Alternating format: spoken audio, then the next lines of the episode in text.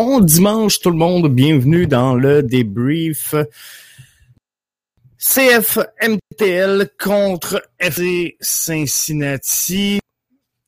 Je prends quelques minutes. On teste dans le fond le Studio B aujourd'hui en attente euh, du euh, podcast ce soir, bien sûr, MLS euh, Franco. Si euh, la euh, semaine euh, dernière, la défaite face à Atlanta United faisait mal à l'orgueil, le point qui a été échappé dans les derniers instants de la rencontre, je pense que la défaite face à, la pire formation du circuit Garber laisse un goût encore plus amer en bouche. Pourquoi cette défaite fit-elle plus mal? Parce qu'elle est attribuable, bien sûr, au fond et à la forme. Hein. Si vous avez manqué le match d'hier, je pourrais le résumer grossièrement en affirmant que euh, la troupe de Wilfred Nancy a eu l'avantage au niveau de la possession qui qu'elle n'a pas été opportuniste, qu'elle n'a pas capitalisé sur ses chances et qu'on s'est pris des buts sur des jeux arrêtés. On a accordé le but gagnant en fin de rencontre. Vous comprenez le sentiment de euh, déjà vu. Vous décelez cette tendance lourde et négative qui a fait la marque de commerce de la formation dans le C'est sûr qu'il y a toujours l'analogie du verre à moitié vide, le verre à moitié plein, et aussi les belles phrases hein, comme euh, on perd jamais, soit on gagne, soit on apprend. Euh, faut être honnête. Faut être honnête, le club de foot Montréal, s'il apprend, il, il, apprend pas vite. Il fait petite dose, on va se le dire. Parce qu'on répète fréquemment les erreurs du euh, passé. Et faire plusieurs erreurs une fois, c'est un processus.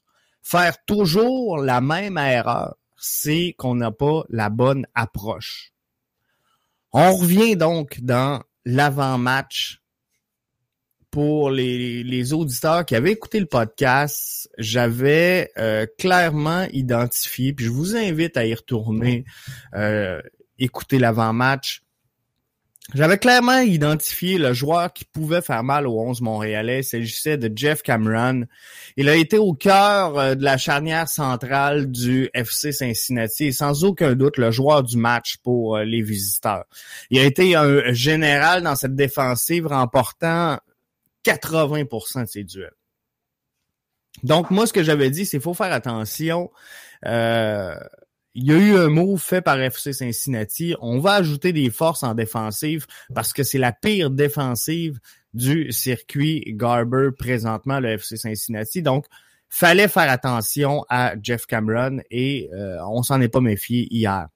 Ensuite vient le 11 de départ. Le 11 de départ, oh, je comprends, je comprends, je comprends. Je comprends qu'il faut une rotation puis là, je veux vos commentaires. Euh, on est là, on est ouvert dans euh, la chat room. Que euh, pensiez-vous du 11 avant le début de la rencontre? Oui, c'est ça que je veux savoir. Qu'est-ce que vous pensiez du 11 avant le début la rencontre. Parce que je comprends, je comprends très bien le fait qu'il faut faire une rotation, mais comme je disais, euh, à ce niveau-là, là, on n'est pas un club U16-2A. Il y a une donnée qui compte, c'est la victoire. C'est le 3 points. Tu joues les trois points ou tu joues pas. Rendu à ce niveau-là, il y a cette mentalité-là qu'il faut gagner à tout prix. Puis je sais qu'il euh, y en a qui vont me dire Oui, mais Jeff, le développement. Non, non, non, non, non. Tu es en MLS pour gagner. Tu dois gagner, tu dois amasser des points. Donc, si on regarde le 11 Diop devant le filet, c'est OK. On sent qu'il est l'homme de confiance de euh, Wilfried Nancy depuis le début de la saison et c'est correct. Euh, à venir jusqu'à maintenant, puis je le sais qu'il y en a qui vont le blâmer pour hier. Euh, oui, oui, vous avez parfaitement raison. Il aurait dû sortir et euh, boxer le ballon sur le corner. On n'en est pas là. Puis on, peut se trouver aussi, se mettre la tête dans le sable pour pas dire ailleurs, et dire que euh, il y a un but de Cincinnati qui est pas bon parce qu'il y a un hors-jeu, l'autre c'est Diop qui fait une erreur. Si Kyoto euh, nous donne le but qu'il a manqué, euh, on, gagne. Bref, il, y a tellement quand tu échappes une défaite par un but, il y a tellement comment je pourrais dire, de données dans le match qui fait que ça aurait pu conduire à autre chose, que c'est dur d'identifier clairement un coupable et dire c'est à cause de toi, gros, qu'on a perdu le match. Comprenez-vous?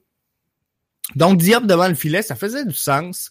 Euh, on n'a pas connu son meilleur match, mais soyons francs, euh, n'a pas connu beaucoup de mauvaises sorties depuis le début de cette saison-là.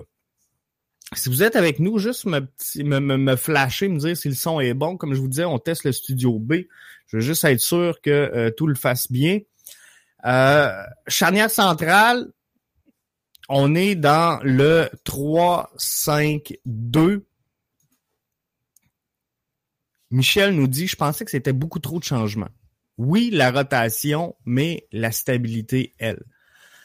Puis là, je, je, vais arrêter mon discours sur le, schéma, puis je vais entrer avec le commentaire de Michel parce que je, pense que c'est important qu'on arrête là, puis que euh, on, s'en parle. Michel dit, je pensais que c'était beaucoup trop de changements. Oui, la rotation, mais la stabilité, elle, c'est là que j'ai un problème avec le 11 qu'on nous a présenté hier. Moi, quand on me parle de, rotation, de profondeur, de développement, j'ai pas de trouble avec ça. J'ai dans, je suis dans mon vrai bureau ici. Mais normalement, je travaille de l'autre côté. Je veux juste trouver une phrase super importante. Je l'ai pas. C'était pas prévu. En tout cas, c'est pas grave. Mais quand tu fais du développement, faut que tu ailles chercher à l'entraînement ce développement-là. Et, comme je vous disais, tu es en MLS. Ce qui compte, c'est les trois points. Donc, quand tu fais ton line-up, c'est qui sont les meilleurs 11 joueurs disponibles pour te donner une victoire. Il faut la stabilité. Michel le dit. Elle est où cette stabilité-là?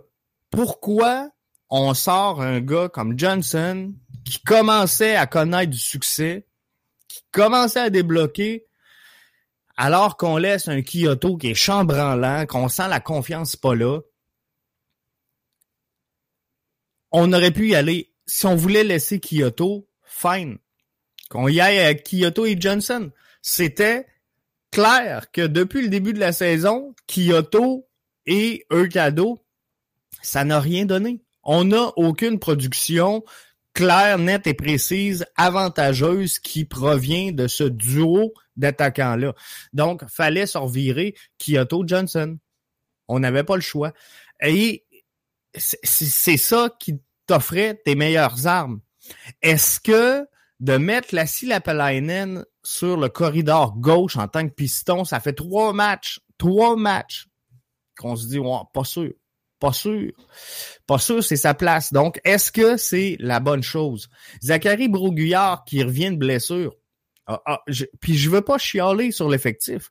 Je, je dis pas que Zachary a pas fait un bon match. Le gars revient de blessure. On peut-tu y donner des minutes en fin de match? Il revient de blessure. On parlait dans les derniers euh, commentaires de, de, Wilfrid Nancy, puis c'est moi-même qui avais posé la question, comment il évaluait le travail de Clément Baillat. Et Wilfrid a affirmé, Clément a joué, le dernier match qu'il avait joué, un match en crescendo. Il avait mal parti, mais il a progressé énormément en, en deuxième. Et il joue la deuxième mi-temps qu'il joue, Clément, s'il ne se pose pas trop de questions. À partir du moment où Clément joue au soccer et cesse de se poser des questions, il joue la deuxième demi qu'il a joué. C'est les propos qu'avait tenus Wilfred Nancy en réponse à ma question sur comment il évaluait le travail de Clément Baillat. À partir de là, je m'explique mal je m'explique mal le fait que tu dises si le gars joue en confiance. Le gars se pose pas de questions. Il joue du bon soccer. Le gars a fait la job à la dernière demi, a joué un match en flèche. La sur le banc, c'est sûr qu'il va se poser des questions.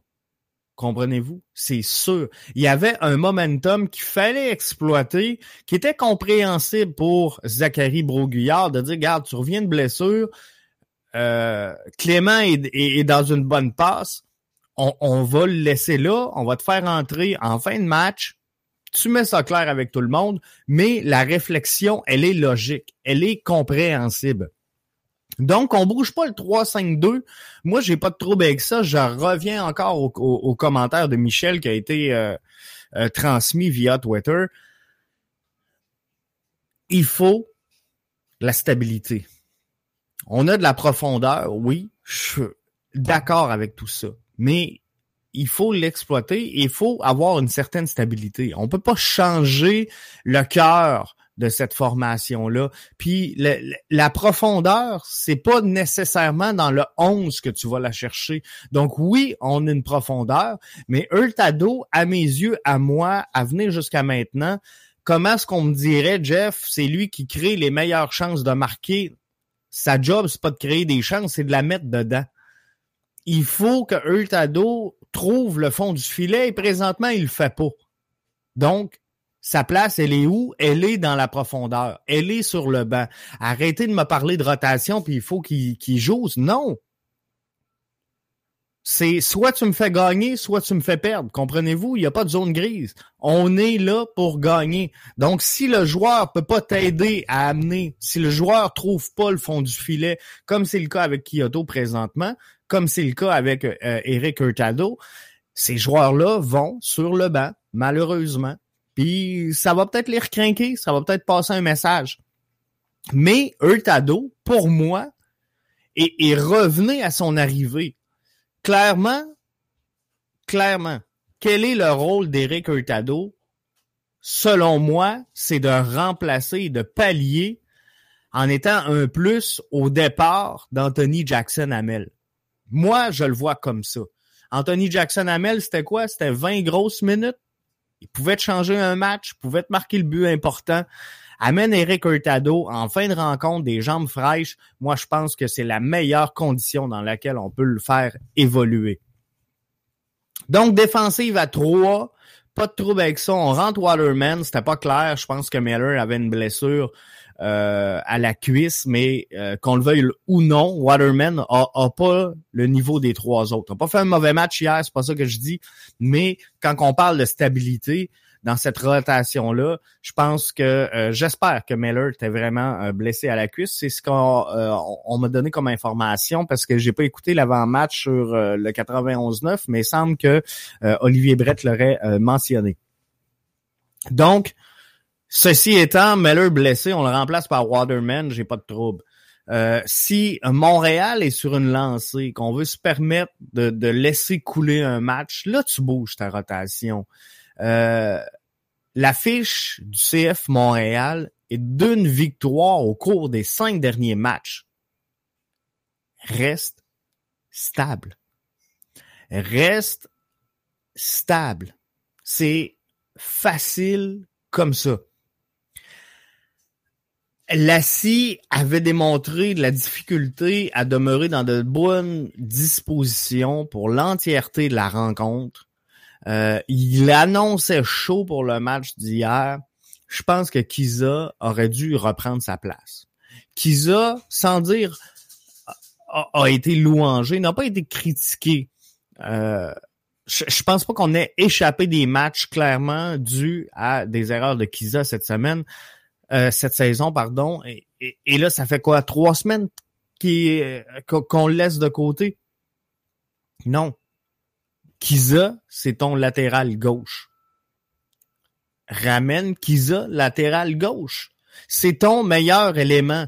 Pascal nous dit via Twitter 100% d'accord avec toi pour le rôle de super sub de Hurtado en fin de match. Euh, Piet Wanyama, fallait changer. Moi, je pense que ces deux profils qui sont trop similaires. Et euh, si tu veux générer de l'attaque, t'es mieux avec Wanyama, Amdi, j'ai pas de problème. Et, et là, cette profondeur-là, c'est là, c'est là qu'on vient la chercher. Comprenez-vous? Donc, Samuel, clairement, peut être sur le 11 de départ. Wanyama peut être sur le 11. Amdi peut être sur le 11. Dans le schéma où tu décides de jouer avec deux des trois, ben, tu dois faire une rotation. Et, et là, je le comprends, mais jamais tu négliges la qualité de ce que tu envoies sur le terrain. Donc, ces trois postes-là, tu vas les jouer en fonction de ton adversaire. Comprenez-vous? Mais pour revenir à Pascal, en haut du terrain, Kyoto Hurtado, on a deux profils semblables, deux profils similaires, deux gars qui euh, sont pas capables de jouer ensemble. C'était exactement pareil, la même situation la saison dernière. Souvenez-vous, entre euh, Boyan et Saphir Taider. C'était pas la même position, j'en conviens. C'était pas le même rôle, j'en conviens. Mais les meilleurs matchs de Saphir Taider ont été lorsque Boyan était absent. Et lorsque Boyan était sur le terrain et que Taider était absent, c'était les meilleurs matchs de Boyan. Il y a des profils comme ça qu'on n'est pas capable de jumeler. Kyoto, Hurtado, ça fait pas. Et Hurtado, c'est un joueur qui va te donner un gros 20 minutes, qui va te la donner dedans. Mais quand il faut que Hurtado fasse du contrôle d'énergie pour être capable d'étirer son énergie sur 90 minutes, puis là, qui doit penser à dire est-ce que je fais la course, est-ce que je la fais pas, euh, contrôle damage, je brûle-tu mes forces ou pas? Tu peux pas, tu peux pas. Laisse-les sur le banc. Dis-y, garde, tu rentres 20 minutes à la fin, all in, mets là-dedans.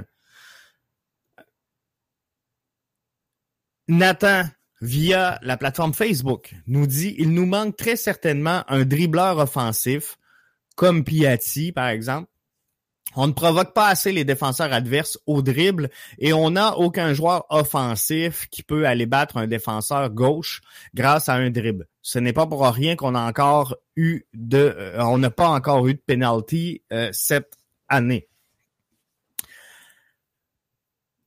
As-tu vu Nathan? As-tu écouté le match? As-tu vu euh, Lassie Lapalainen hier? Je pense qu'il y, y, a une feinte un, un dribble dans son répertoire. c'est tout le temps le même. Euh, il nous manque.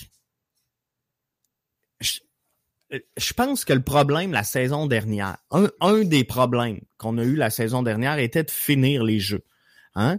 On a Tyler qui en mettait partout à côté du net. Balou faisait exactement la même chose. On a Maxi Urruti qui euh, a encore marqué hier.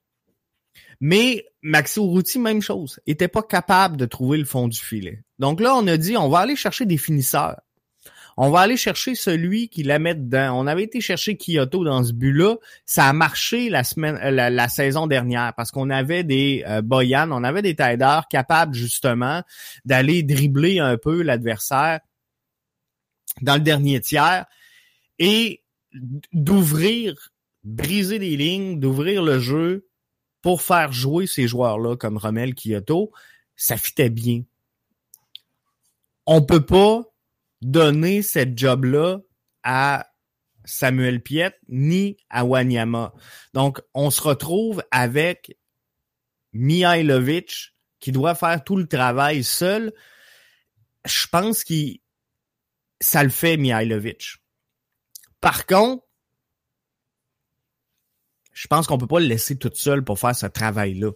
Moi, je pense qu'il faut trouver une façon d'avoir Mihailovic et Amdi beaucoup plus haut sur le terrain pour venir justement provoquer les euh, défenseurs adverses. Donc, est-ce qu'il faut bouger le schéma tactique? Peut-être que oui.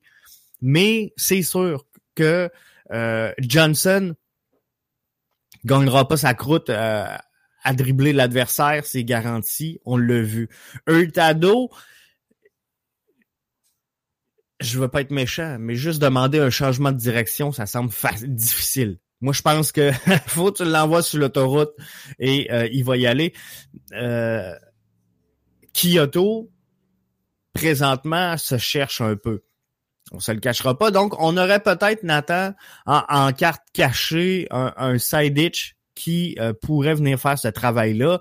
Mais j'aimerais qu'on voit euh, davantage Torres. J'aimerais qu'on voit davantage Sunusi Ibrahim. Je pense que c'est le genre de joueurs qui peuvent aller provoquer ça. Mais là, j'en reviens avec mon problème de tantôt. C'est des joueurs que tu dois aller chercher dans la profondeur. Donc, faut les travailler en situation de jeu le plus possible, à haute intensité. C'est un peu les propos que tenait Wilfried Nancy. faut les faire travailler à haute intensité, mais par contre, euh, on ne veut pas nécessairement scraper le schéma offensif en phase de jeu dans un match important. Donc, faut réussir à travailler suffisamment fort à l'entraînement pour arriver dans un match avec un schéma qui se tient, mais effectivement, faut avoir ces, joueurs-là en avant. Donc, est-ce qu'on essaie, rendu là, qu'est-ce qu'on a à perdre? le CF Montréal est sur une, séquence d'une seule victoire à ses six derniers matchs. Euh, on essaye dessus. Amdi et Sunusi en haut. Est-ce qu'on essaie Amdi Torres, est-ce qu'on. Rendu là. On joue contre Chicago, ça va être la longue pause euh, internationale avec l'Euro qui s'en vient. C'est le dernier match. On a une semaine pour se préparer. C'est sûr qu'il faut brasser les cartes. Là. On n'a pas le choix. Clairement, ça fonctionne pas en avant. Il faut trouver les deux joueurs qui vont permettre à ce schéma-là d'exploser ou sinon remettre le schéma en question. On peut peut-être remettre le schéma en question. C'est peut-être ça le problème. Défensivement, on est bien dans le 3-5-2. Mais si on crée rien, ça marche pas. Puis la MLS, vous le savez comme moi, la MLS, c'est pas une ligue où le gagnant est celui qui accorde le moins de buts. La MLS, c'est une ligue où le gagnant est celui qui en marque le plus. Fait que pour gagner, faut pas que tu accordes un but de moins que ton adversaire, faut que tu en marques un de plus, comprenez-vous? Faut que ça soit très, très euh, offensif. Donc, faudrait regarder ça, mais c'est pas la Lapalainen, Nathan, qui euh, va nous faire euh, déclarer, déclasser tout ça, la défensive adverse en haut. je regarde les notes que j'avais faut faire attention de pas se faire prendre. Donc, euh, oui, il y a de la profondeur chez le CF Montréal cette saison, mais malgré tout, tu dois euh, toujours débuter la rencontre avec ton meilleur 11. Et euh, à mes yeux de fanaliste, donc c'est pas ce qu'on a fait samedi du côté de Fort Lauderdale. le FC Cincinnati, quoi qu'il en soit, représente clairement la bête noire, on va se le dire. Il y a des équipes comme ça, des fois, qui il faut pas juste faut, faut juste pas trop que tu pousses l'analyse. Hein? Puis là, on essaie de trouver euh, à tout prix qu'est-ce qui a pas marché, qu'est-ce qui a fait euh, défaut chez le CF Montréal dans cette rencontre-là. Mais c'est possible que ce soit juste notre bête noire. CF Montréal s'incline pour une troisième fois devant le FC Cincinnati qui a 11 victoires seulement depuis son entrée en MLS. Euh, mais moi, ce que je retiens le plus de cette rencontre-là, puis là, vous, vous le voyez pas nécessairement, mais euh, les membres premium le voient dans, dans les commentaires de Wilfred qu'on met en ligne. Wilfred semblait agacé par la tenue de ses joueurs dans le point de presse d'après-rencontre. Mais c'est pas caché, a répondu aux questions. Clairement, je pense que le message va trouver écho auprès de euh, ses joueurs. Euh, faut être humble. C'est un peu l'essentiel de ses propos. Faut fermer nos matchs quand c'est le temps. Euh, c'est ce qui ressort de son adresse aux médias. Donc, prochain adversaire avant la pause de l'Euro, c'est samedi prochain face au Fire de Chicago. Est-ce qu'on peut euh, parler d'équipe prenable? Je le sais plus. Je le sais plus. Mon collègue Arius euh, dirait que quand l'arbitre siffle le début du match, le ballon est rond pour tout le monde, donc euh, on peut le gagner, on peut le perdre, mais je m'avancerai plus avec des euh, équipes prenables. On va euh, gagner nos matchs. On, va jouer fort, on va travailler fort, on va essayer de gagner nos matchs et après, on parlera d'équipe prenable, mais pour l'instant, je pense que Wilfred Nancy a mis exactement le doigt sur le bobo. Il faut revoir notre humilité, jouer non pas au-dessus de nos têtes, mais jouer avec ce que euh, l'on peut apporter, ce que l'on peut amener comme formation. Et, je suis convaincu que le CF Montréal va retrouver la bonne route. Ça, je, je suis même pas stressé. Mais par contre, je reviens au commentaire de Michel, il faut plus de stabilité. Il faut plus de stabilité, moins de rotation. Puis la saison dernière, hein, je vous ai tanné toute l'année, toute la saison avec ça. Si vous suiviez le podcast la saison dernière, il y a une chose que je reprochais à Thierry Henry, c'est de bouger à tout bout de champ, et le schéma et les joueurs.